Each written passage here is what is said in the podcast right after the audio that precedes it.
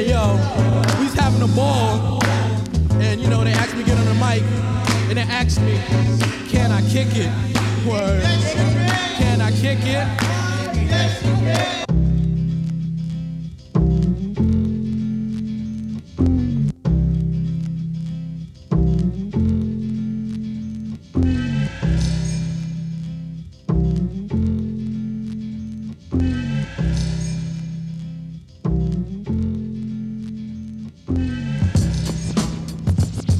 Yo, guys, what's going on? Welcome back to the CW Clinic. My name is Chris. I'm your host.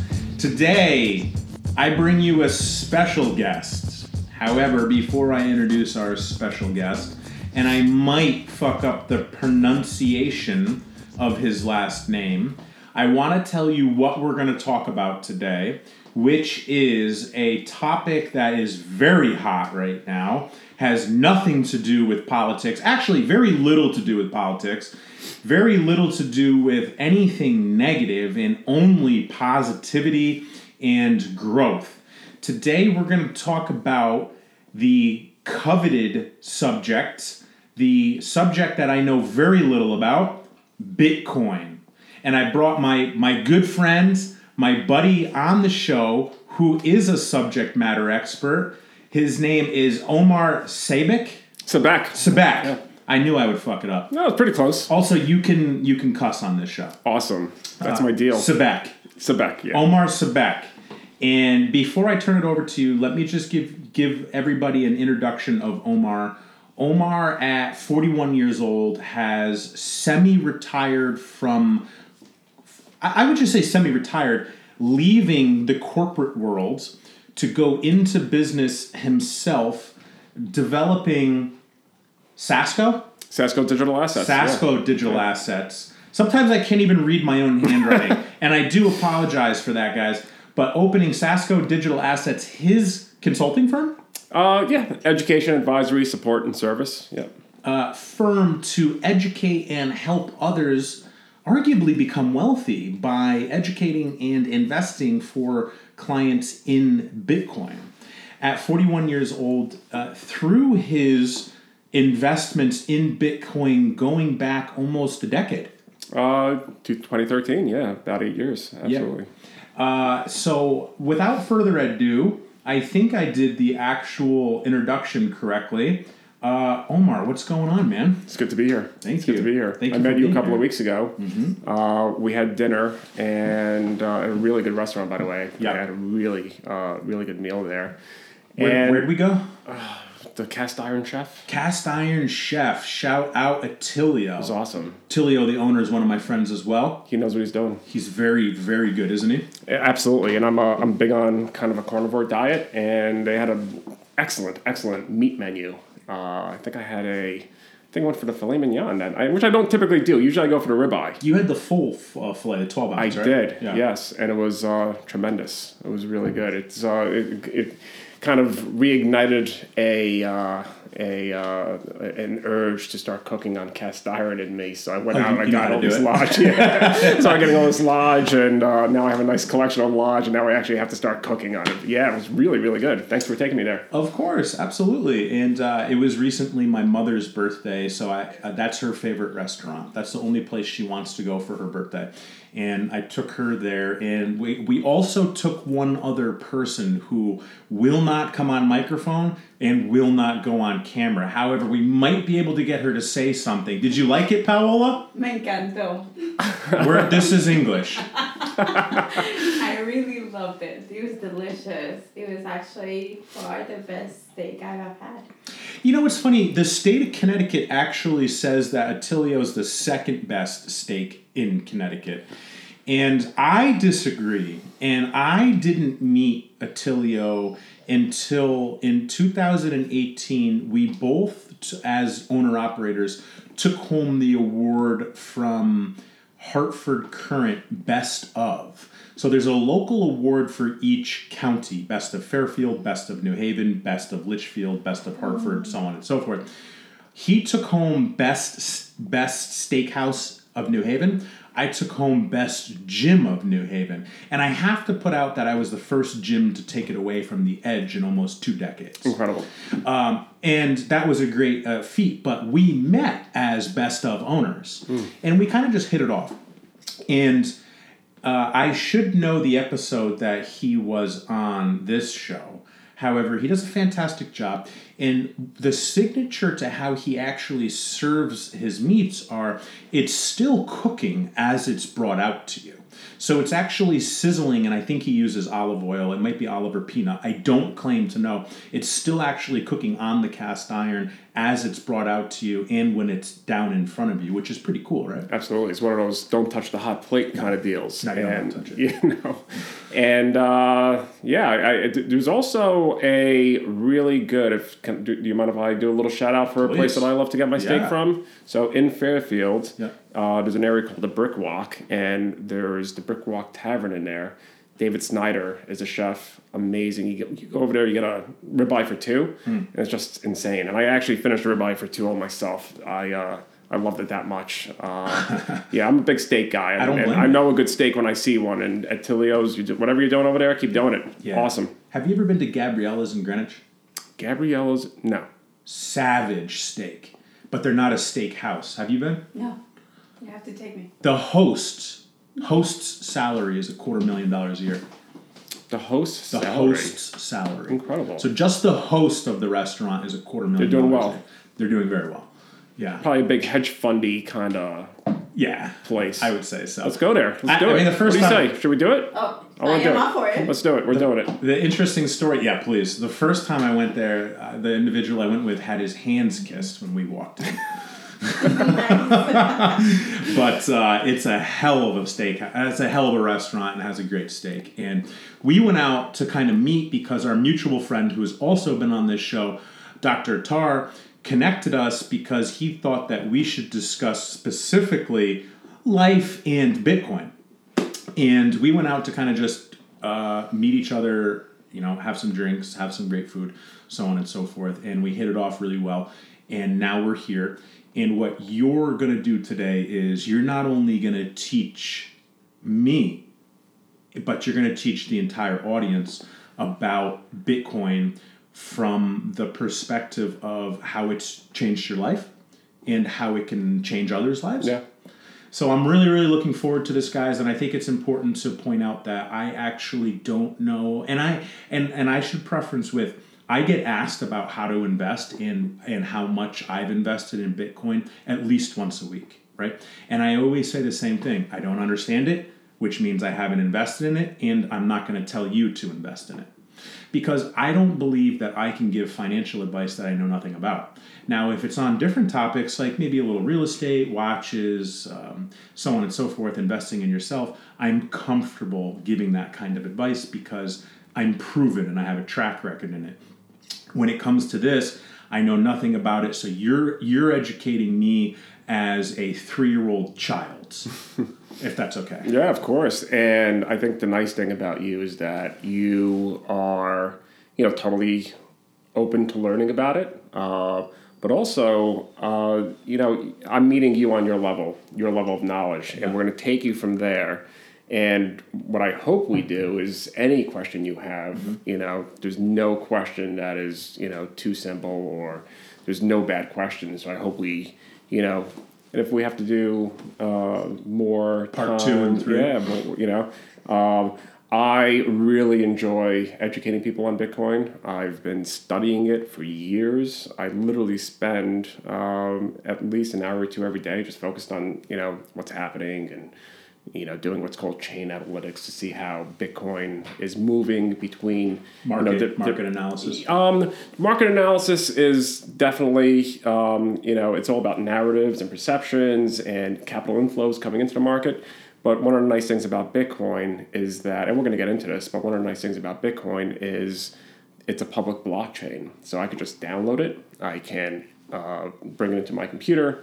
I can use graphing software to determine trends. There's companies that do this now. There's a company called Glassnode you can make an account for, you can sign up for, and what they'll do is they'll visualize aspects of the blockchain so that you can see, for example, the hash power and how many wallets have been created. But you can also get really deep and see exactly what's happening um, with all sorts of metrics across the blockchain, and that helps inform my investment strategy. It tells me when to, you know, when we're going to go into a bull market or when we're going to go into the bear market, or if we're in a bull market, you know, when we're going to have corrections, and you can use that to, you know, kind of manage your investment. So it's hugely, I mean, that's very unique to Bitcoin. There's not, there's, I don't think there's any other asset that uh, that you can do that with. And there's other attributes that Bitcoin has that makes it just an incredible investment. So, yeah, we're going to talk about. Yeah. So what the fuck is Bitcoin? like, like, e- like everybody, I think is is familiar with the word at this point. You know, but if you can explain what it is for me, I think it would really help me try to like conceptualize the concept. Absolutely. So I'm going to talk about Bitcoin uh, from two perspectives. First one is uh, it's a network. It's a monetary network. So you have a peer-to-peer network of individuals that have Bitcoin that own Bitcoin that are able to without any without going through any third party transact that Bitcoin. Okay, so it think of it as value that can be spent over the internet, over a network. Uh, and that's revolutionary uh, the, because there's real significant engineering problems that Bitcoin solves. Bitcoin is a monetary network. Uh, it is completely decentralized, um, which is su- super important. Not only is it decentralized, but it's engineered to always uh, ensure that no particular party can take control of the network. And that is what makes Bitcoin really revolutionary. There's no figurehead. It's uh, what we call non sovereign, so it's not backed by any nation state. Uh, it's purely backed by the consensus of the participants on the network. So uh, it has the same the kind of quality as gold.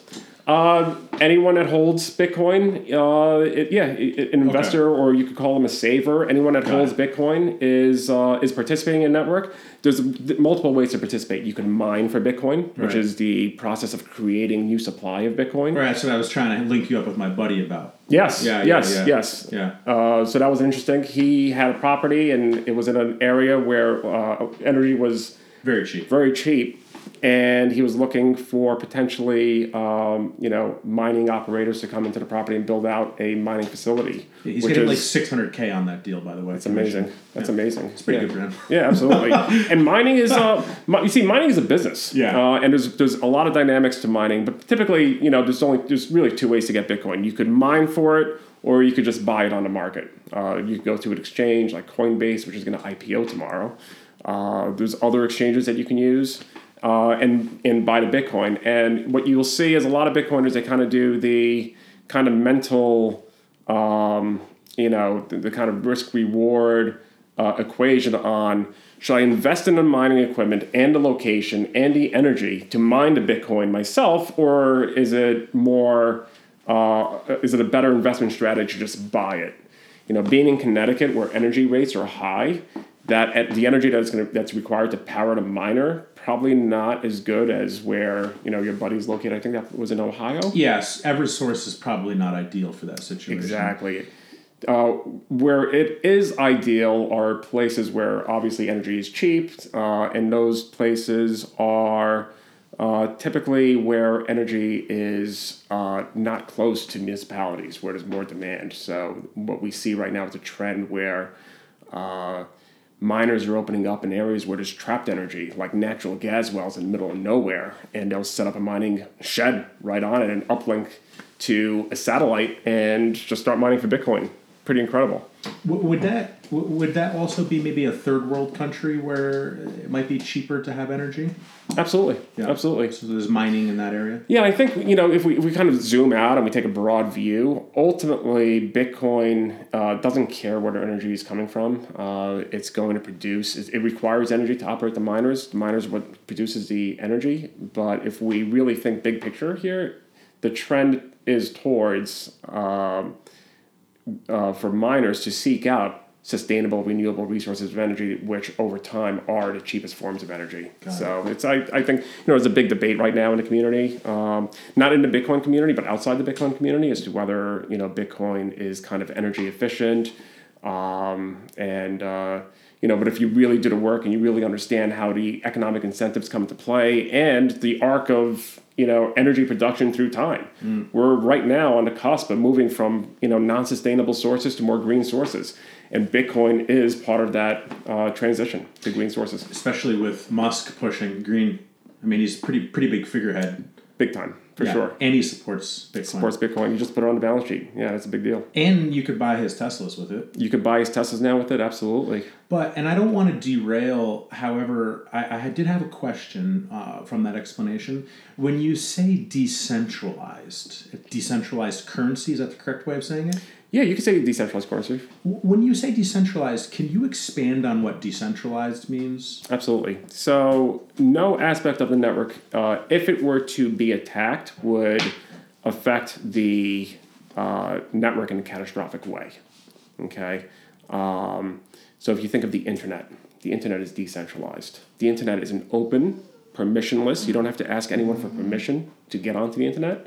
You just get kind of a hookup and you're able to freely browse the internet as long as no one, you know, obviously people in China can't say the same thing, but Or North for- Korea, yeah. or yeah, um, yeah, totalitarian states don't like free, Yeah. open, decentralized. What? There's things happening outside of this country?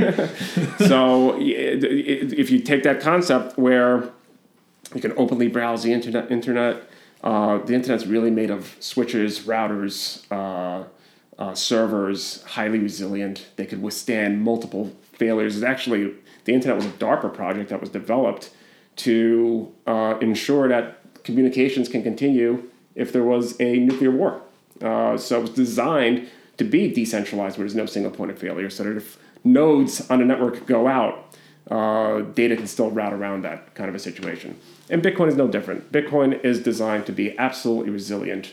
Uh, not only resilient, you know, and I know you said we're not going to get into politics, but politics is a big deal um, because if Bitcoin is seen as a threat, it absolutely needs to be resilient. We too. could totally get into politics. Yeah, yeah. I was just trying to articulate that, like, um, po- politics, in, in my opinion, or at least from my limited understanding, might have a lesser play into Bitcoin than, say, other topics that we discuss here. I could be wrong. Well, uh, I think if we're going to get really deep into it, we do talk about some. Okay. You know, we really talk about values more than politics. You know, values and politics kind of go hand in hand. You know, one of the one of the things that makes Bitcoin unique is that it's absolutely scarce. Um, there's nothing that was ever absolutely scarce before Bitcoin came around, right? If you think of anything, you could always produce more of it, right? I've struggled to think of anything that is absolutely scarce, except for maybe art. You know, so art is absolutely scarce. There's only scarce. There's only one Mona Lisa, What about. Um, yes, I'm sorry, go, continue. right? Yeah. There's only one Mona Lisa. Um, I was going to say common sense is a bit scarce these days. you could argue that. you could argue that. so Mona Lisa, common sense. Yeah, got it. Uh, so, and, and what are the two? What are, what are what are the kind of downsides to both the Mona Lisa and common sense? Is Scarcity? It's not easily transferable. Ah. So it makes for a poor currency. It makes for a poor money. Ah, right? okay. okay. So because Bitcoin is very easily transferable, because it's scarce, because it's fungible, right? Fungibility is, you know, we if I if I put a uh, a bunch of different gold bars on a table, right, and they're all the same weight, you know, and we all leave, you know, we all want to get out of here. We just grab a gold bar. We don't care which one we grab because they're all the same. Same thing with a dollar bill. You know, same thing with pencils. They're fungible, right? As long as the pencils are the same size, right? So uh, fungibility is really important for a money to have. It's a pro- it's an important property for money to have. The visibility, the Okay. visibility is also important. So Bitcoin can be divided into 100 million units, right? No different than taking a dollar and turning it into 100 pennies. So divisibility and the, and the idea that you can break it down into uh, subunits is really important for our money to have. So Bitcoin has all those qualities. Um, so that's what makes it a really superior money. And I'm saying money, and I'm not saying currency for a reason, because those are two separate things, right? Currencies should be designed like U.S. dollars are an amazing currency because it's super easy, right? Um, you can, you know, it's instantly recognizable. You can spend it freely. It's taken everywhere in the world, right? Uh, it's designed to flow very freely. What it's terrible at is storing value, and it's terrible at, for, sto- at, at uh, storing value because it's designed to be inflated over time. So if you know everyone knows that like one dollar in the early 1900s could buy you way more than a dollar today. Would that be because of it's not decentralized? It's because the, it's uh, it's provided by the central bank, the Federal Reserve. Which would be central, It's central. opposed to decentralized. Exactly. It's central, but it all, but the, one step further is that it has a monetary policy that makes it not scarce. So the monetary policy behind it, if you look at what the central bank's mandate is, their mandate is low unemployment, you know, managed interest rates, and they're taking on some new mandates now. Uh, but generally speaking, they're really in charge of keeping unemployment uh, low so that we can, they can promote a strong economy. They promote a strong economy by printing more dollars to give to businesses so that they can invest in workforce. You know, and we should probably get into this, but what we're seeing right now is they're printing more money, and the money is having unintended consequences, which is leading people to seek out investments. It's not just Bitcoin that people are seeking out; they're buying homes, they're buying luxury watches, Buying cars. they're buying car- collectible cars, collectible sports memorabilia. So it's all this general trend, and you could argue, okay, is it be, is it is it the fear of inflation that's making people buy these assets and driving up those prices, or availability. is or is it becoming more scarce because of you know because people are buying more of them? Yeah, or supply chain issue. Exactly, exactly. You, I think you hit the nail right on the head, and that's actually what the Federal Reserve would argue is the reason why prices are increasing right now. If you listen to what Jerome Powell said on 60 Minutes on Sunday, he said, uh, you know, just the, the economy's opening back up. There's some uh, bottlenecks in the system. There's some supply issues.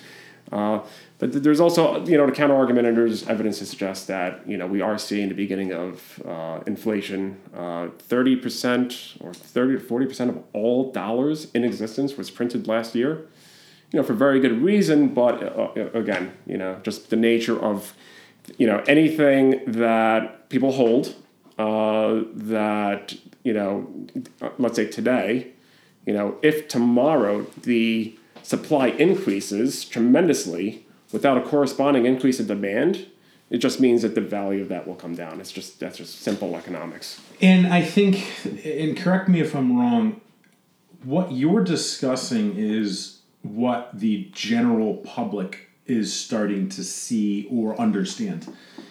Well before the the general public sees it on the news and starts to understand this concept of inflation and what's happening and 30% of the dollar has been printed in 2020 or 2021 is basically what you're saying. Uh, the individuals and uh, you can't really say individuals it's not just the rothschild family okay the centralized bank is a component of what 170 banks or something along those lines Central bank is there's one central bank in the United States, it's the Federal Reserve, but you also have other central banks, Bank of Japan, Com- ECB. compi- how many banks make up the federal reserve though There's 12, uh, they call them uh, like kind of like regional banks. Okay. So, and you see when you look at your dollar and you see that, um, you know, I, I think B might be for New York, that's a New York federal, or F is for New Yeah. York, and A, they all correspond to different. And what those banks are responsible for is collecting economic data within their jurisdiction that informs the policies for central banks. So I could, I could be not articulating it in proper terms. However, there's those 12 banks that make up the Federal Reserve. However, there's subsidiaries of those banks, maybe smaller banks. Yes, or, member banks. So I think the number is like 170 or something along those lines. I could be wrong. But the point is, the decision makers of the Federal Reserve that have been behind these decisions know the long term effects and forecast and project how the inflation will look in 30 years, which, which many people don't know. Uh, a lot happens within a generation. Okay, a generation. For instance, my generation as a millennial, you're technically an Xer, right? Uh, I would say um, actually there's a new name for a Xennial, so we're between X and I'm a Xennial. Yeah, you're a Xennial. 1979. Yeah, So it's I think it's I think it's 75 to 85 is a zillennial. However, I refer to myself as a millennial because I think it's funny because I'm totally not. you know, what, what year were you born? 85. 85. Oh, you're uh, yeah, you're. Uh, I'm so, right on the cusp. Yeah. Oh, so what is what is millennial, the millennial start after 85? There's there's contradicting reports. It's 80 to whatever 99 or something along those lines for the millennial. But now that there's the zillennial, which Right. is 75 to 85, I also fall into that. That's so funny. Okay. You're like a senior millennial. Yeah, I'm like the top of the millennials. All right. So, but anyways, uh, the, the the point is, countries and huge decisions are made on the 30 year context of within this generation, this is what's going to happen. So, for instance. Powell's kids, your kids, maybe the viewers' kids that are, uh, say, under 10 years old, are going to piggyback this inflation for the rest of their lives their generation our generation we're gonna we're just most people in our generations are just understanding this concept don't realize that we're gonna watch what plays out over the next 30 years. The and, and, and i know i'm kind of digressing but the point that i'm getting at is the decision makers not just the rothschilds in that family but the decision makers of the federal reserve knew what is going to happen know what's going to happen and forecasted that over the next 20 to 50 years per se. And everyone's just understanding what's happening right now. Do you see what i'm getting at? Uh, I would argue that uh, there's definitely a rising of consciousness that's happening now, uh, but I would argue that that's been happening since probably 2008. Um, you know, you saw Occupy Wall Street, you saw a Tea Party, um, you know, you saw a rise of consciousness around just money printing, right? Because what got us out of the 2008 crisis was an incredible amount of money printing to bail out the banks that were responsible for, you know, poor risk management controls that put us into that crisis. right Uh, and, and look, Bitcoin was created in 2009. Right. Um, I would say, and I think most people that really understand Bitcoin would say it was a political statement. Uh, if you look at the Genesis block, which is the first block mined in Bitcoin, in there is the headline from the Financial Times of the day. And it, the, the headline was Chancellor on the brink of second bailout for banks. Right? I think, you know, if we were you know, if you're a true kind of like an Austrian economic kind of thinker, and you know you believe in sound money, and you you know you may say, okay, the first bailout was probably needed because if we didn't have a bailout, I mean the, di- the situation was dire. Y- yeah And I'm not- you- I'm not you can't let the banks collapse Can't let the banks collapse. We don't know what the other side of that looks like. Um, you know, with the second bailout, okay, so maybe now we're starting a trend, and that trend could be dangerous for society. So I, uh, I'm, I'm one of, I'm in, of the camp that believe that Satoshi Nakamoto, uh, who i remember you telling me about him yeah, so he is Japanese? He, she, uh, it could be a team, could be a group of people. We don't know. Um, definitely anonymous. Um, just use the name doesn't necessarily mean that um, you know they're Japanese. If you look at their writings, uh, their his writing uh, or her writings are uh, you know tend to use like English spelling. Color C O L O U R, you know, so you see some examples of that. traditional english could be trying to throw people off. We don't really know. Um, yeah, traditional kind of UK English. Um, you know, so uh, they included that statement in the Genesis block to, I believe, you know, explain why they created uh, Bitcoin. You know, and Bitcoin is it's like their disclaimer it, yeah, I think it's a it's a political statement to say, hey, you know, Chancellor on brink of second bailout for banks. Um, you know, instead of trusting and putting your you know faith and your hope into central back central bank backed currencies, which we call fiat currencies. Uh, you know, here is something that is an alternative to that. It's a non sovereign. Uh, it's a non sovereign, peer to peer, decentralized uh, digital asset that is able to effectively, you know, take control, take a level of control away.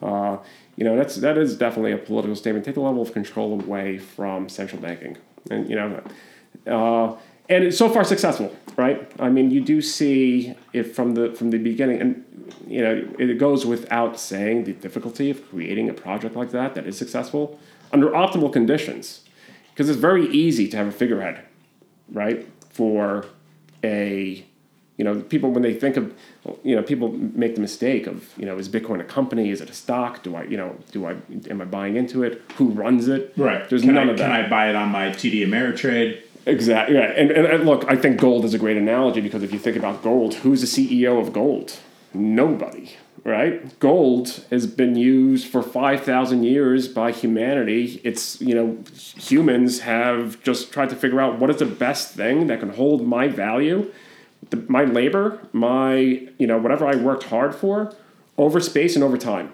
And humanity, through a natural process, triangulated onto gold.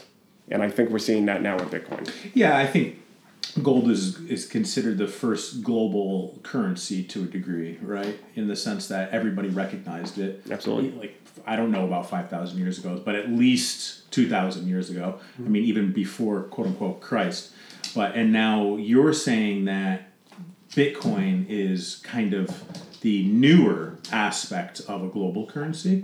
I think big, uh, gold is always going to have a place as a um, as uh, a store of value for certain types of people in the physical world, people that don't necessarily live in the digital world, but you know, you know as well as I do, the trends are that we're, you know, it's not like people are saying, you know, I'm not going to use the internet anymore, and I'm not going to, you know, everything's going online, everything is, you know, cyber. Well, I also think the government is the reason why Facebook is doing what they're doing when it comes to privacy terms. When in reality, Facebook's not a private company; it's, it's public. However, it's a private organization and can do whatever the fuck they want with their with your information. Right, and Facebook, uh, you know, if the government deems at any point in time that Facebook or Twitter are, is so powerful that they need to do something about it, I, you know, you can't do it with Bitcoin because it's decentralized. You can't ban Bitcoin. Bitcoin can't be banned.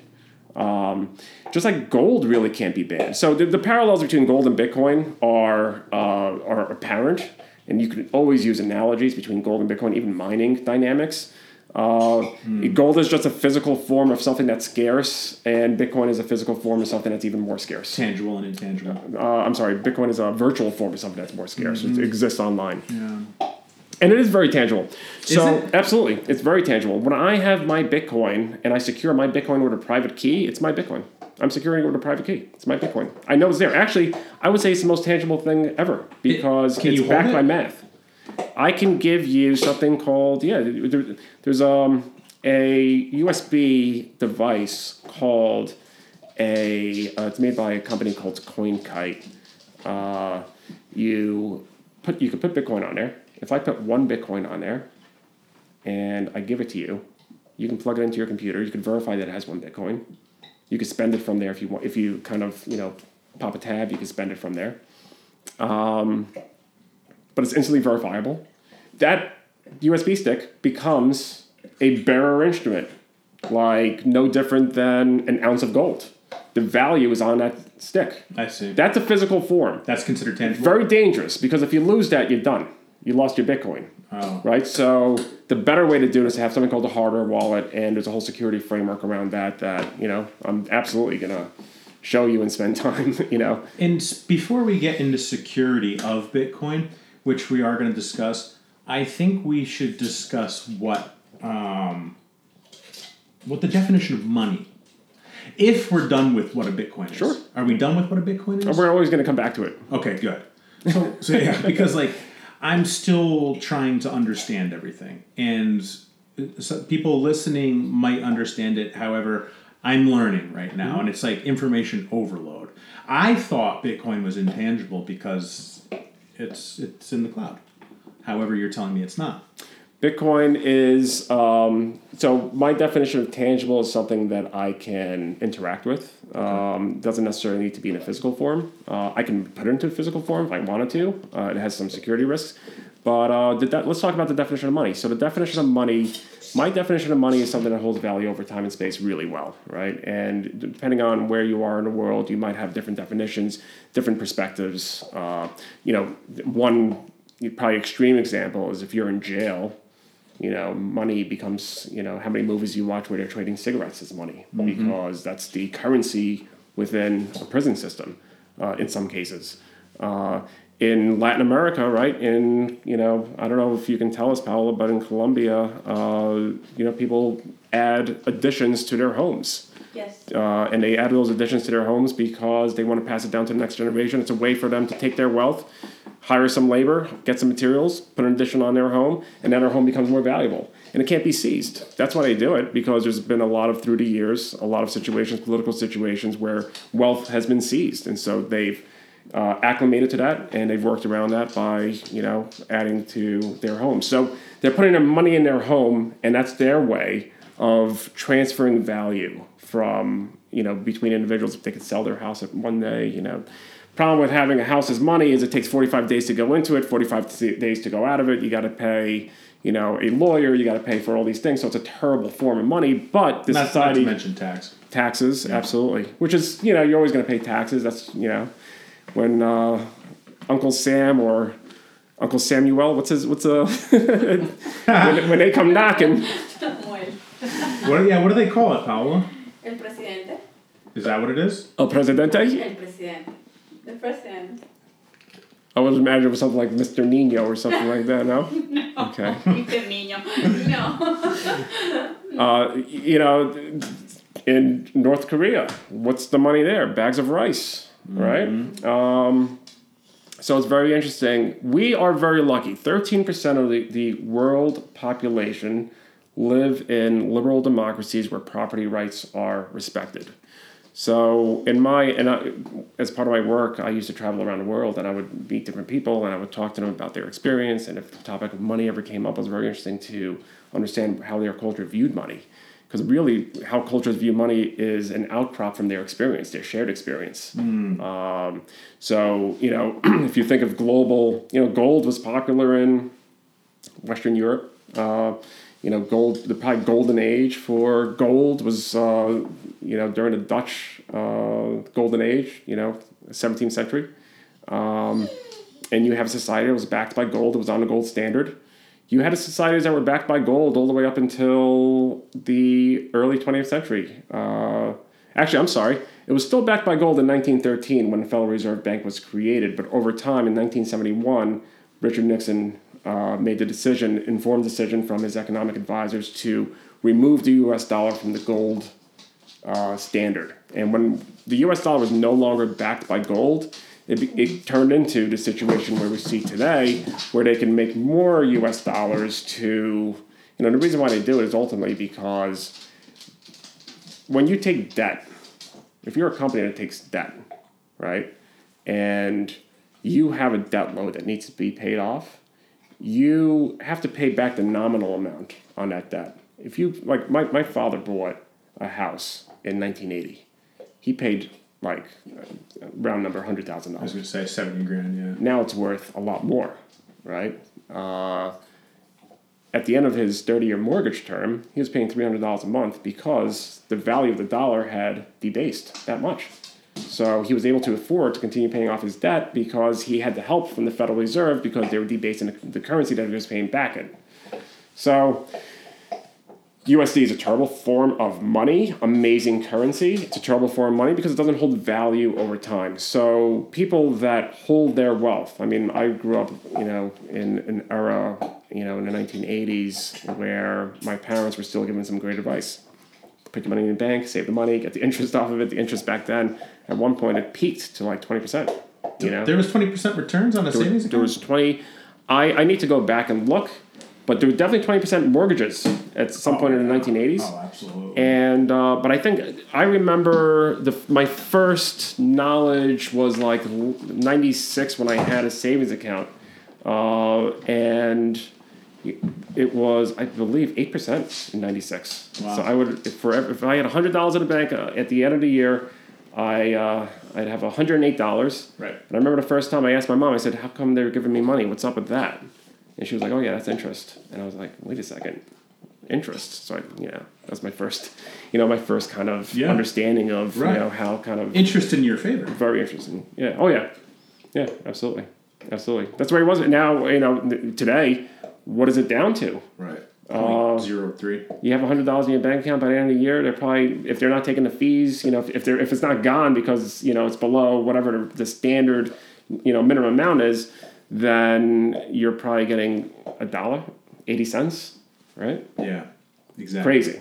Exactly. So early on, it piqued your interest on leveraging leveraging money in, Yeah. some, in some way. Yeah, Interest, absolutely. compounding interest, even if it's annual. Yeah, absolutely. Taught me about taught me that you, you can have uh, an asset that, that gets yield. And, uh, you know, obviously the US dollar, you know, became a terrible place for yield over the years.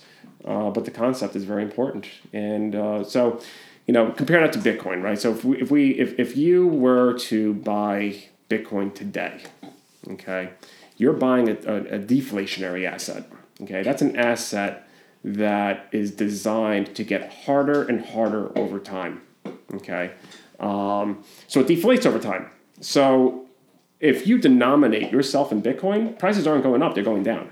Right? One Bitcoin in 2013, when it was 200 bucks, could you know fill up your shopping cart with some you know everything you need for the week, maybe two weeks, right? Sure. What, how much is one Bitcoin going to buy you today when it's Was it 64 grand? sixty three thousand this morning? Yeah. Could buy you probably buy your Model Three Tesla. Could buy you a Tesla, yeah, definitely. it could buy you some real, you know, you could- it buy you food for a very long time. Buy you a down payment on a $300,000 house. Absolutely. And it, the, the thing that people need to realize is that this will never stop. I mean, that's the key. Uh, will you see it go into bear markets potentially? You know, but is it designed to continue to do this over time? Absolutely. When you're comparing it to the U.S. dollar, if you're comparing it to other assets, right, it's still going to beat all the other assets. I mean, it has. It's the fastest horse. Bitcoin is the best investment. 200% CAGR, CAGR, compound annual growth rate. That's two- 200% over every, every year, Yeah. year over year. Right. Uh, and we're going to continue to see. We're probably not going to see 200% every you know year, but it, it should decline. But uh, it's something that is actually literally engineered to take over the monetary system.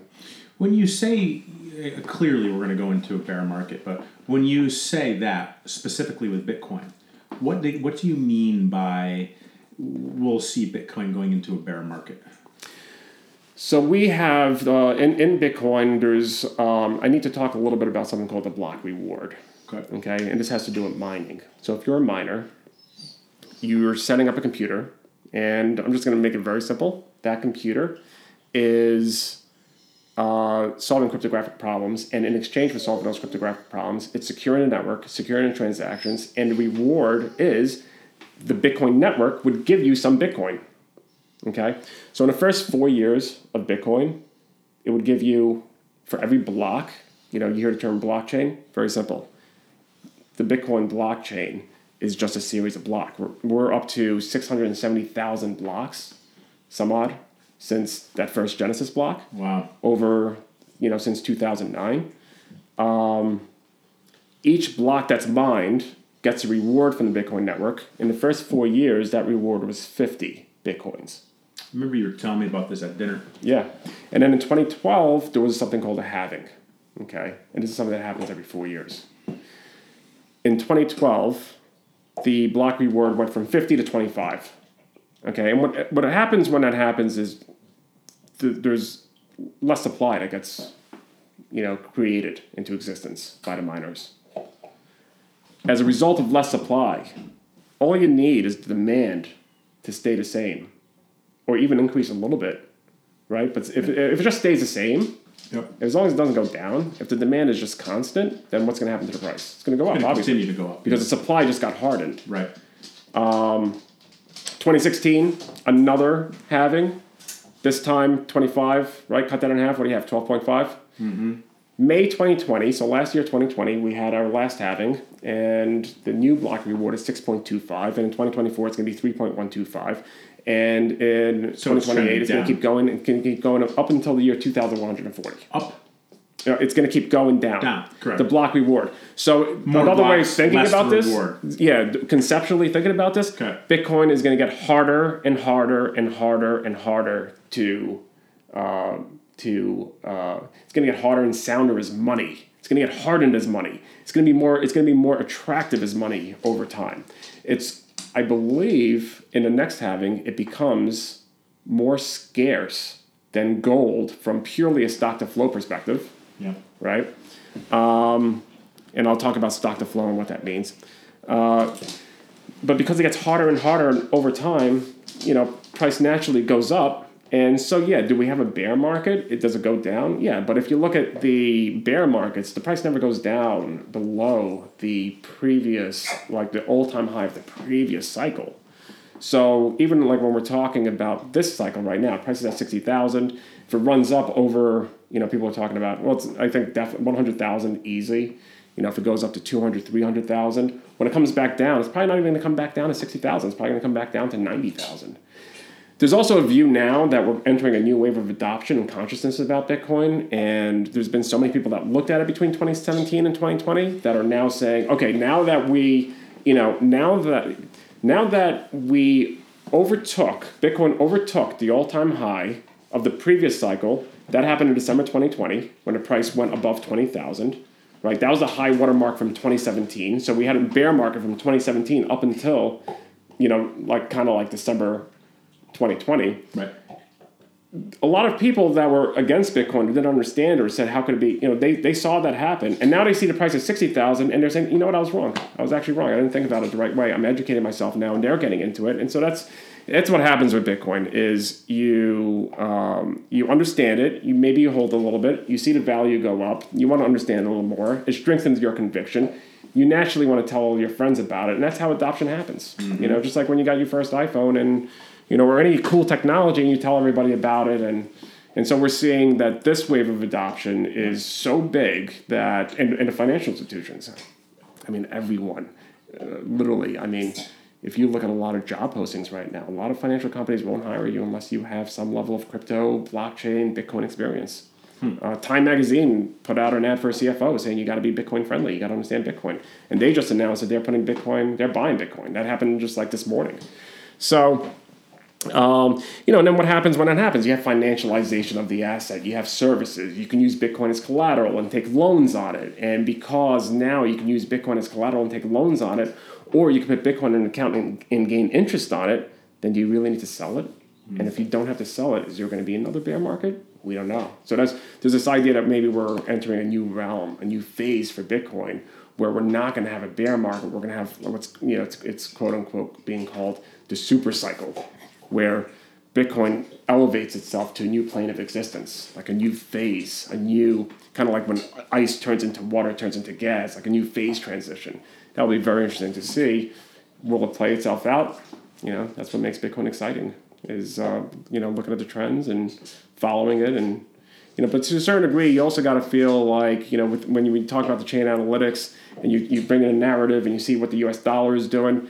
You kind of get the sense that you're kind of on a highway, and these are all like the road signs are just passing by because everything that you expect to happen in adoption is actually happening and so that, that just strengthens you know Bitcoiners' uh, conviction in it as an investment asset. Wow. So, all right, let me unpack this a little bit. Um, you're basically talking about the life cycle of Bitcoin in a very layman's terms since since its existence of 2009, if I'm not mistaken, post the last economic recession. Yeah. Okay. Uh, which it sounds like it kind of was left the door open for to kind of come into being. And with that said, I know you told me, I think a couple times now, that you didn't get in in 2009. However, because of your background, you uh, in, in, which I'll let you explain, because of your background in working and so on and so forth, you were aware of it, Bitcoin. Yeah and if I remember correctly, you told me that you didn't actually get involved with Bitcoin on the investment aspect of things until 2013. Correct. So, for someone who might be aware of what Bitcoin is, let's say today, and is interested in buying Bitcoin, and maybe they think it's too late, you know, because it's sixty what three thousand dollars, sixty three thousand, yeah, yeah sixty three thousand when you found Bitcoin, I'm trying to compare it, right? Yeah. When you found Bitcoin, it was how much? Less than 100?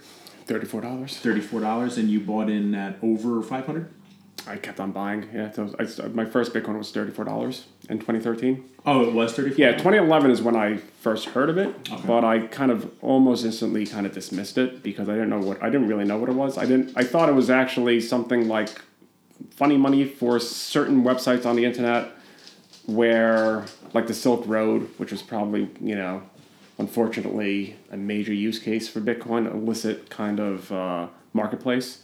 Um, so I thought it was kind of like the equivalent of if you go into an arcade and you get their funny money and Right. you could only use it in the arcade. I didn't really, you know, there wasn't a lot of content. There wasn't a lot of a lot of education. Um, so I just heard of it. I looked at it real quick. I was just like, oh, that's pretty cool. That's interesting. I didn't realize it was like the soundest, hardest money at that time, by for sure. But then in 2013, I um, I uh, I bought some. Uh, I needed some. I was I was buying services in uh, the Netherlands, um, like server services, and their preferred method of payment was Bitcoin. So I said, okay, let me go get some Bitcoin, and uh, I paid off the invoice, and I had some change left over, some Bitcoin change left over.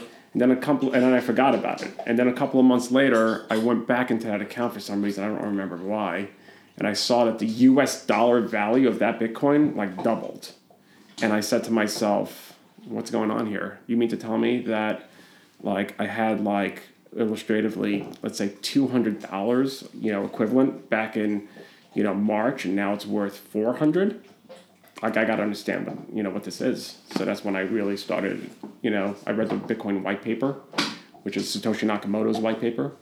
Um, I also had you know this understanding of money from just my own kind of curiosity. So I, I researched it. Um, I read a book, a great book about the Federal Reserve called "The Creature from Jekyll Island." Um, you know, I've always just been interested in economics. Um, I was working in uh, uh, fintech, so I was already in the financial world at that time. My background is engineering, uh, technology. Uh, from a very early age, I've been, um, you know, working with technology, uh, and you know, later on, obviously, more formally in my career. So I was kind of predisposed with understanding, you know, decentralized concepts of decentralized. We, we have these kind of uh, problems of distributed computing power in the industry that I'm that I, I'm in.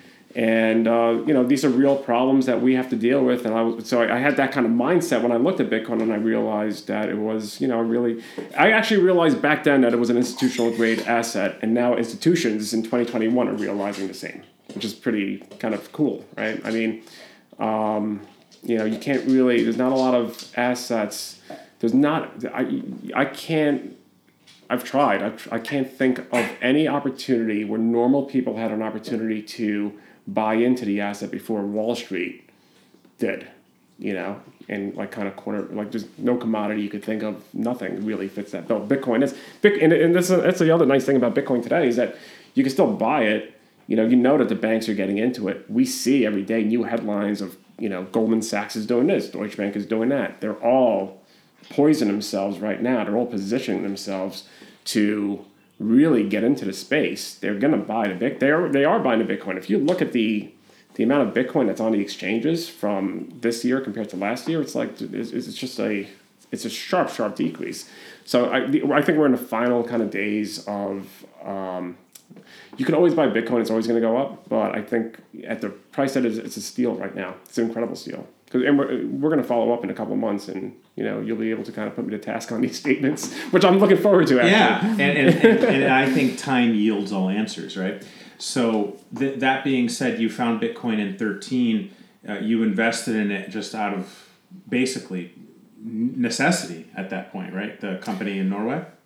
Yeah, yeah. I well, no. So yeah, I, I bought. That's how I was. Uh, I, I was forced to kind of buy it because Right. I had to pay them Bitcoin. Yeah, Yeah, yeah, absolutely. Uh, but I didn't invest. I didn't invest until I did the education, and I think that's a key kind of point to make, right? Well, I'm sure you probably caught a flag, and not not in this case, not a red flag. Right. right? A green flag. Yes. You're like, holy shit, my 200 is now 400 in the period of X amount of months. So is that where your education began? That's where my education began, and the most important thing was securing it because um, it's very something that resides on your computer, something that resides on the internet, could be hacked, could be stolen. I have 100% faith in Bitcoin as a protocol that it can't be hacked, but I don't have faith in myself that I'm going to be able to protect my own Bitcoin. So I had to really kind of create a security policy for my person, for my being, so that when I was buying the Bitcoin, I could make sure that nobody would be able to kind of do anything to me to get me to get my Bitcoin from me. So I focused a lot of education there. I focused education on you know, is this the what could go wrong? Like what back then there were no other altcoins, right? Uh, Bitcoin is the immaculate conception of the blockchain. Everything you see after that is a copy. You know, they, in some cases they control C, control V, and created their own coin.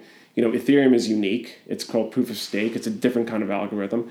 But I was there when when it was just Bitcoin and you know, there's been times where you wonder: is this going to be something that is going to ultimately succeed, or is it? You know, am I? You know, you doubt yourself, right? And which is healthy. You always have to kind of doubt your intuitions and your, you know, the inferences that you're making. But yeah, I mean, um, the doubt is what really forced me to, you know, educate. Uh, that that was the fire because ultimately any doubt is it needs to be dispositioned in either a positive way or a negative way. And you know if, if there's doubts in a negative way that's risk and you know that that would inform my kind of investment strategy.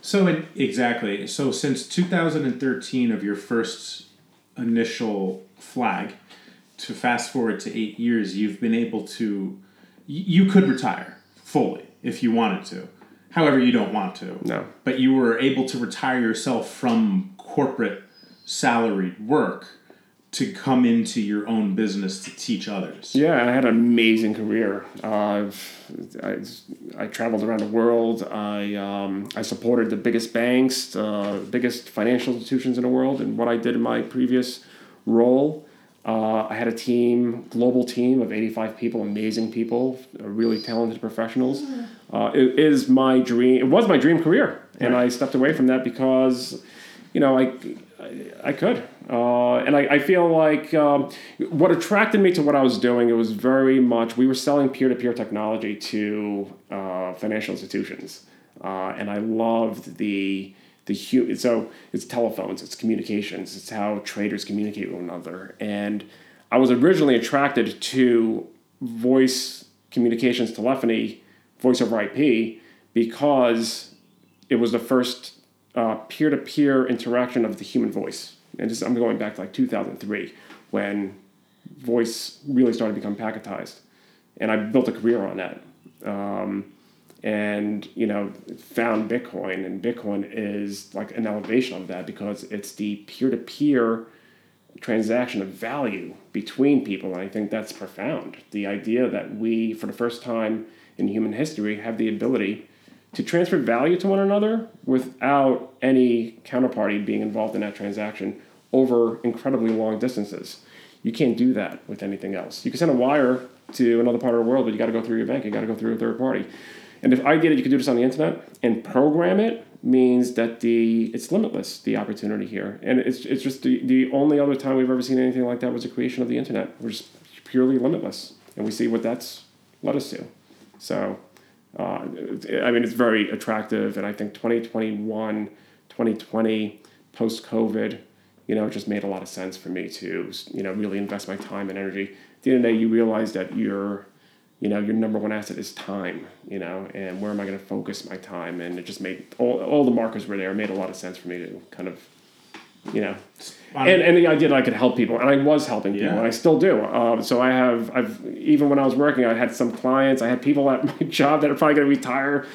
They're not going to be very happy with me at my previous company because there's a couple of people that I've been helping with um, Bitcoin that are probably going to have, they're going to retire early because they, you know, they, they, they educated themselves, they got in at the right time, and the gratefulness that came back to me, that energy, isn't it the best? It was yeah, you can't uh, you can't put a dollar on. It. I was having a this discussion last night uh, with one of my friends about the gratitude that comes from watching people grow, become like, grow and fulfill themselves.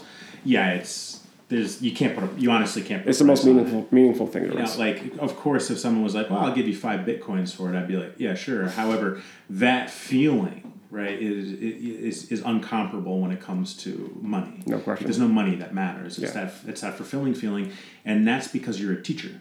And being a teacher, I understand that, right? And what I was, and that explanation that you discussed when it came to your career, I think is excellent. But I, what I'm trying to forecast is you invested in 2013 here we are in 2021 now you without we don't have to put the numerical values on the the, the gain or the profit however i'm trying to forecast that you have invested on, on your own to get yourself to the point to where you can leave your job right so whether you know whether you're comfortable saying or not it sounds like it's in the realm of maybe seven to nine figure excuse me seven to eight figures of ability that you created so you can do this on your own Well, you also have to make sure that you know you can withstand the unknowns. So yeah, I mean, you know, you got to kind of forecast your, you know, what your lifestyle, what kind of life you want to provide for your family, and make you know the right kind of determination. And yeah, I was able to do that, and that's huge. I mean, you know, but anybody could do it really.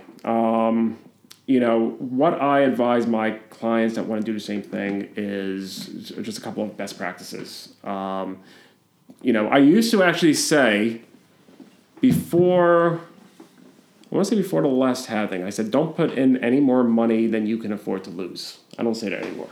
I say now, think of it like a very high tech, superior savings account. What you would have put into savings, instead of putting that in your bank account, just buy Bitcoin with it. And what's nice about that, if you incorporate a what's called the DCA strategy, which stands for dollar cost averaging, you're able to ride up and down as Bitcoin goes up and down.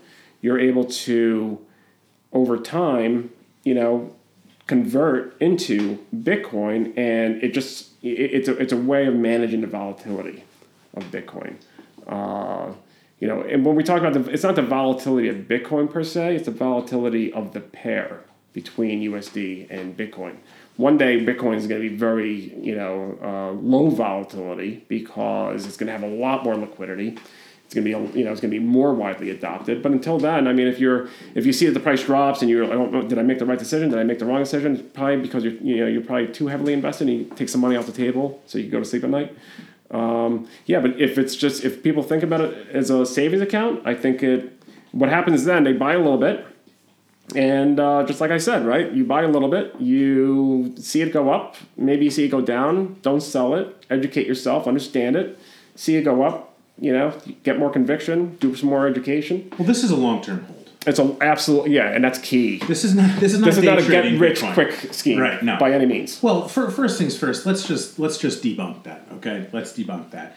I grew up poor. It sounds like you grew up uh, humbly as well. Correct? Yep, absolutely. Uh, it, to, to, to create wealth, or to, if you want to use the terms rich, which I don't really care for, however, that's just my opinion.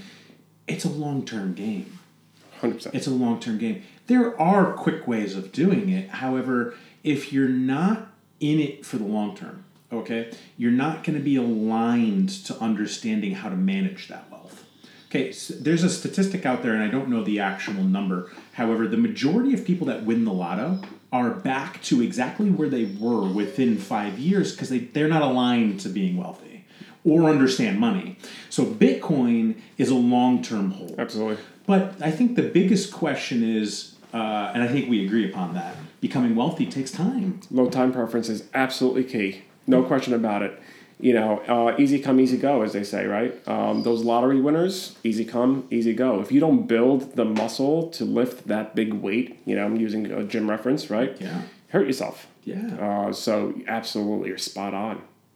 All right. So, Omar, you have, at 41 years old, financially made enough money, which sounds like to be an incredible amount, able to announce your retirement, uh, to focus on not only your family, but educating others on how they too can become financially free through Bitcoin.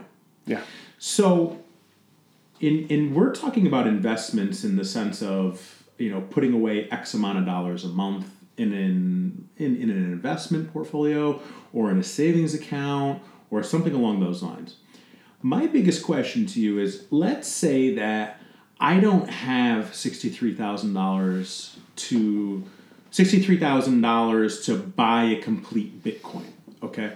Uh, are there any options for like a guy like me? Let's say my monthly savings budget is maybe I allocate a thousand dollars a month to put into savings, or I put twenty percent of my net income into savings. Let's say it's a thousand dollars for investments, and I just dump it into my Ameritrade and I throw shit against the wall and see where it sticks.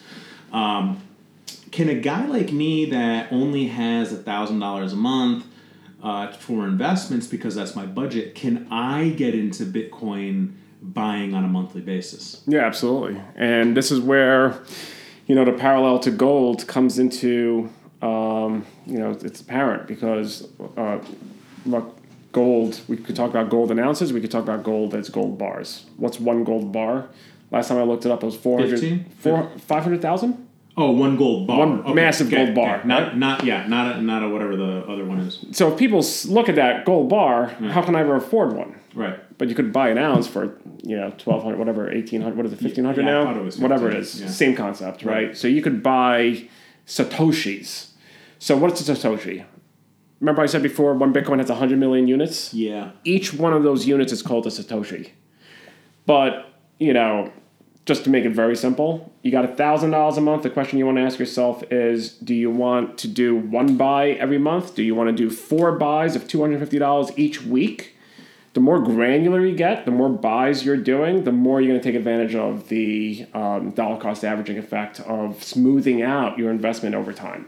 So um, you know that's what I would kind of recommend. Um, but yeah, you can buy those satoshis, and um, pretty much every exchange now allows you to do what's called a recurring buy. So you can just go on there, set up your you know your bank account, link your bank account to the exchange. Uh, create a recurring buy. In your case, let's say you were going to go in there and say you want it to be weekly. You would select weekly. In some cases, you could do daily. So you could select weekly. You could do monthly. Uh, and then you would say 250 per week and you'll get a text notification every time you know you uh, there's a, a buy that occurs and you'll go in there and you'll see it will show you that you know the price of the day you know uh, how much of that how, how many satoshis you bought uh, at that price point of that day and you don't even need a thousand dollars you can do it with i mean some exchanges allow you to do it with um, like a minimum transaction of ten dollars so, For a Bitcoin? Uh, ten dollars, and you get you know the equivalent amount of satoshis. Piece of satoshi. Yeah. So you could theoretically you can invest in Bitcoin with as little as ten dollars. Yeah, and right now one dollar, I want to say one dollar gets you one thousand nine hundred or one or one thousand eight hundred satoshis.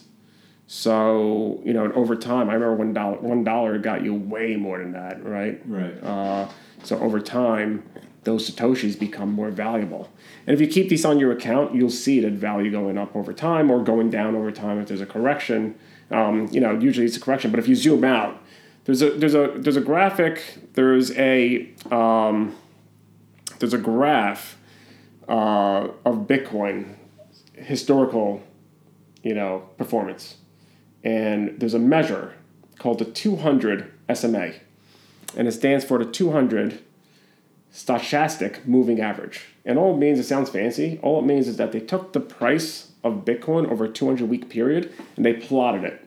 So if you're zooming out that much, yeah. 200 weeks is like four years. Sure. If you're zooming out that much, no one ever held Bitcoin for more than three and a half years and lost money. If you bought at the top of the cycle in 2017 and you held it three and a half years later or three years later to December 2020, you were in the green. So theoretically, and I don't mean to interrupt, a lot of people might think it's it's topped out now, which you're saying it's not, because it's even though it's heavy at sixty three thousand dollars, which is probably a, a, large amount of money to most people, right, in America, because you know 70, 70 80 percent of, of Americans don't even have five hundred dollars in their savings account.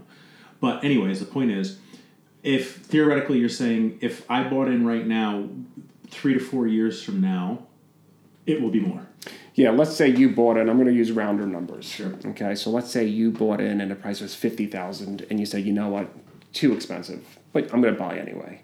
Let's say you buy a tenth of that. Right? Let's say you buy five thousand dollars. So the price of a Bitcoin is five thousand dollars. You buy a tenth for five thousand, right? If the price of Bitcoin becomes five hundred thousand dollars per Bitcoin, one tenth of that is going to be fifty thousand dollars. You know, and people that have invested long enough see this effect and it's not an effect obviously it's just you know it's like it's like slicing a pizza And this Right. is going back to the whole, exactly, and this is exactly the whole pie to a slice. This is going back to the aspect of long term investment, long term hold.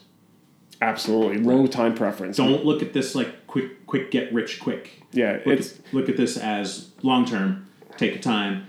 And would you recommend? Uh, you were going to say something. No, I was just going to reinforce what you're saying. You know, the key is uh, if you educate, if you really educate yourself, you're going to come to the conclusion that this is something that is being widely adopted. Actually, the adoption rate of Bitcoin is faster than the internet. Uh, you're going to see the prevailing narratives around you. You're going to see what the U.S. dollar is doing, and you're going to say, you know, there's only one way for this thing to go over time, and you're not going to see it go up every single day or even every single week. But if you zoom out, you're going to uh, far enough, you're going to see that it's going to go up over time, and that's the kind of view. To your point, Right. keep a low time for it's a long term game. It's a long term kind of wealth creation strategy. Right. But I would say it's the lowest risk. And I know this is controversial. I know people they're going to think I'm nuts, but I believe Bitcoin is the most conservative investment that anyone can make. Very conservative, but that comes from a real understanding and a real investment into education. Right, and and your track record should prove, considering what you've done in eight years, that it what you say is true when it comes to it. Yeah, and I wasn't always 100% into Bitcoin. I mean, back in so pre-COVID, I actually because I you know I have a family and I have to be responsible, so I was Oh, diversified. Responsibility. Okay, got You know, it. hedging risk. You know, Yeah. Mm-hmm. what if I'm totally wrong about this Bitcoin, and what if it turns out to be a disaster? But I was actually being kept up at night, not because of my Bitcoin investment. I was more concerned about the state of the general economy. And so I made the decision last year to get out of my equities, get out of my stocks. You know, the thing is about stocks is you're putting trust in corporate boards, in management organizations, organizations that are made up of people. Um, and people are great, but they're not infallible and they make mistakes and they're not used to dealing with situations like we had when an economy was shut down. Yeah. So I didn't know what to expect. That uncertainty kept me up at night. So I made the decision instead of selling it and putting it into U.S. dollars, which I knew that you know the Fed was already talking about. They're going to have to do something to backstop the economy. You know, so that U.S. dollars wasn't a place to put it. I put it into Bitcoin. It ended up being you know priced down. It went down to a low at four thousand. And I'm never trying to time it. That's another thing that you don't want to do. You know, you want to establish what's happening and gain some conviction before you make a move, and also time that move and structure that move. Uh, but I made the decision at that point to, you know, unversify, if that's a word, or de Yeah, diversify. Not, yeah, exactly. Not be diversified. Yeah, and- which is what I am. yeah, which is smart. Right. Um, I just see Bitcoin as being a um, unprecedented. It's not even once in a lifetime. It's once in humanity Right. uh, opportunity right now.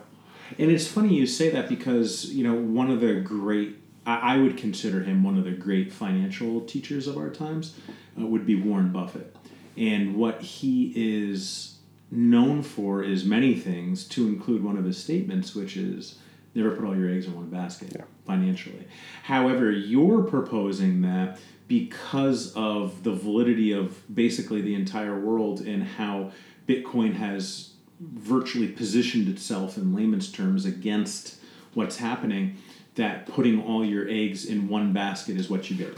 Yeah, and that comes from again. I mean, I don't recommend anybody do that unless they um, do their own education, do their own research, come up with a conviction. You know, they have to come to that. Otherwise, you're doing it and you're not building that foundation that we spoke about earlier of really, you know, questioning yourself and playing through uh, failure scenarios and other types of scenarios and game theory, um, historical kind of. You know, what is what is this? You know, people say historic historic history doesn't repeat itself, but it does rhyme. Right? You hear that. Yeah. Um, you know, does that resonate? Like, have, does you, does one person's understanding of history uh, with what we're seeing today? You know, when we we have these kind of situations that we're dealing with in the economy, and understanding what happened in history is, I think, very important. So it's a very, it's a lot of work. It's a lot of education, but you come to the end of that, and that's uh, you know, either one or two things are going to happen, or maybe even three things.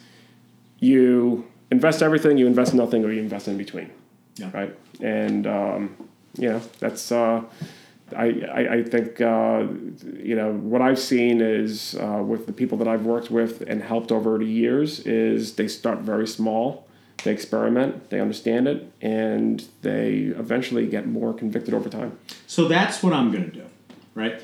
And you know, my intention in coming into this interview was to understand it at least to a degree, to be able to feel comfortable to where I could put X amount of dollars into it, which would, in comparison to how much a Bitcoin cost, would be small. And then as time moves on, I can actually watch the growth rate. Yeah. And when it's your money involved, or was your money involved, depending on how you look at it, I think you're going to pay a little bit more attention to Hundred percent. That's the whole thing. That's exactly it. So, um, I see a world class Bitcoiner in your future. ah, world class, very good. Uh, so I'll be buying some. What is it? Sh- not shiitakes. I'm thinking mushrooms. Satoshis. Yeah, Satoshis. We're gonna get you some Satoshis. Yeah, some satoshis, and uh, you know, Before I leave today, you're gonna have some Satoshis. I'm gonna give you some.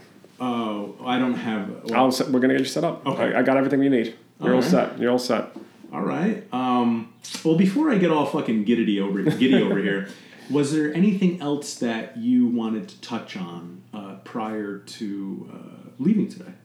So I'll talk a little bit about what we're doing at Sasco Digital Assets. Yeah, please. Um, so we're creating a uh, platform. Uh, really, if you think about it, there's a lot of interest in Bitcoin. There's a lot of interest in learning Bitcoin. So we want to uh, educate and create uh, world-class Bitcoiners at scale. Uh, we're going to be doing something called a master class, where it's going to be me teaching people about Bitcoin. Um, we're also doing one-on-one with clients, so you know people can come into our, our website and buy time, and they can speak to me, and they can get an understanding. Uh, and we're also going to have subscription and packages that give you discounts on workshops and training. It's really all about education. So that's Sasco Digital. We have a Facebook page. Um, and we also have a website, sascodigital.com, that we're still working on, but at least you can get an idea of what we're doing there. And uh, I'm also on Twitter at Osabek. Uh, you could also follow me on Instagram or follow Sasco Digital Assets, I should say, on Instagram. And we also have a Fairfield County Bitcoin discussion group that uh, has a lot of people that are interested in learning, so you can join that group as well. Including me. Yeah, absolutely. Yeah. So they know where to find you. So let's just recap that. If they want to get a hold of you, where do they find you? They can go to sascodigital.com, and all the links will be on the bottom uh, for all of our other social. Uh, so we're going to have, you know, we have a I have a Twitter. Uh, we have a Twitter for Sasco Digital, Instagram, you know, YouTube, you name it, Facebook group. Uh, but if they go to sascodigital.com, they'll be able to see it all. And this isn't a matter of the ability is there if someone wants to work with you, but the premise to the majority of your content, excuse me, content, if not all, is just education. You just want to teach people. I just want to teach people. As a matter of fact, the education is going to be completely free. Right. So you come into the website, you sign up, and you're going to have a, you know, you, you think master class. You know, you're going to be taught by me, and uh, all completely free. And if you want to take it to the next level, and you, you know, you you want to learn more, then you know we'll work with you. Uh, but I'm a huge believer in free education because everything that I've ever learned about, uh, not only about Bitcoin, but everything that I've ever learned in my life that you know that put me in a position in my career to make money, I've learned for free as well. Security, cryptography, technology, uh, SIP, communications, uh, networking, uh, Cisco switches, like all that stuff. I was able to go out and you know buy the equipment that I needed and and put the time and the investment to uh, to learn, self learned, self learned, and I think it's really important. I think I think uh, we want to create a space where people can come and you know learn on their own, uh, and we want it to be incredibly interactive uh, because I think it's a very important tool that people can use to um, to grow their wealth over time. It's very humble and it's very giving, which, as you mentioned, the most valuable asset that we all have isn't Bitcoin, it's time. And you're giving, and would you agree to that, right? A hundred percent. and and you're giving your time to educate for free, which I not only do, but I respect greatly. So make sure you guys check Omar out. And uh, you know, before we sign off for the day, is there anything you want to say? No, just thank you for listening, and uh, I'm sure there's going to be a lot more. You know, we, want to hear from you. If you're listening to this and you have questions, uh, you know, how would they be able to kind of comment on this? Uh, is there a place that they can go? Yeah. So what we'll do is we'll have all your links in the show notes for both podcast and YouTube, uh, which they can go directly to you. And uh, you know, if you wanted to jump on any of the comments on YouTube, you're more than welcome to. I guess I'll see you guys there. Yeah, absolutely. All right, so Omar, thank you so much for being here, guys. Make sure you check him out, and uh, you know we really appreciate you guys being here, listening, educating yourselves. We value not only education, but we also understand investing in yourself.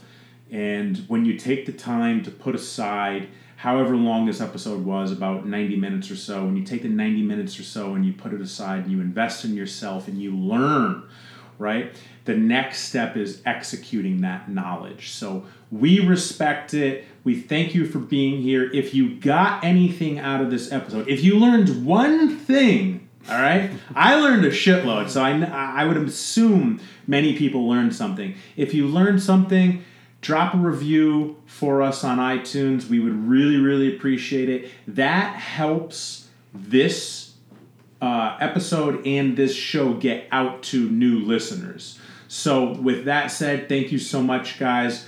Omar, you want to thank everyone? Thank you so much, everyone. Thanks for listening. And uh, thank you, Chris. Thanks for having me. Of course, man. Uh, it, it was absolute pleasure. Absolute pleasure being here. And um, I look forward to potentially more episodes uh, to not getting shiitakes. Sh- Satoshis. Satoshis. I'll get it. I'll eventually get it. And uh, and lots of things to come from this. So thank you for being here and giving us your time. Thank you. Of course, of course. All right, guys. We'll catch you next week for episode ninety-seven. Yes. Ninety-seven. Talk to you later. Can I kick it? Yes, you can. Well, I'm born. Tribe that flows in layers. Right now, Phife is a point sayer. At times, I'm a studio conveyor. Mr. Dinkins, would you please be my mayor? You'll be doing us a really big favor. Boy, this track really has a lot of flavor. When it comes to rhythms, Quest is your savior. Follow us for the funky behavior. Make a note on the rhythm we gave you. Feel free, drop your pants, yank your hair. Do you like the garments that we wear? I instruct you to be the obeyer. A rhythm recipe that you'll savor. Doesn't matter if you're minor or.